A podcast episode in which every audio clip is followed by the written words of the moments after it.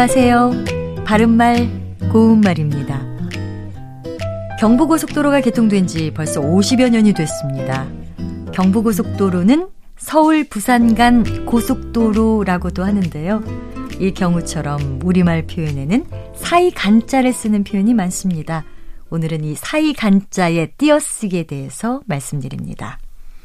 서울 부산 간 고속도로에서처럼 한 대상에서 다른 대상까지의 사이를 말할 때 또 부모와 자식 간에도 예의를 지켜야 한다처럼 일부 명사 뒤에서 관계의 뜻을 나타낼 때 간은 의존 명사이기 때문에 앞에 말과 간자를 띄어서 씁니다.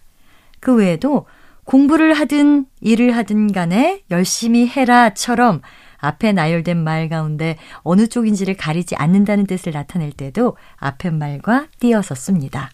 반면에 어떤 단어 뒤에 간자가 붙어서 사전에 한 단어로 올라 있는 경우에는 붙여서 쓰는데요. 그런 예로는 부부간, 동기간, 부자간, 고부간, 인척간, 다소간 같은 게 있습니다. 참고로 혈육간은 띄어서 씁니다.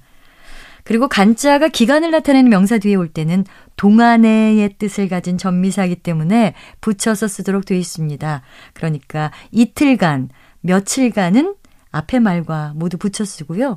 대장간, 외양간 같이 간이 장수의 뜻을 더하는 전미사로 쓰일 때도 붙여서 씁니다. 바른말 고운말 아나운서 변희영이었습니다.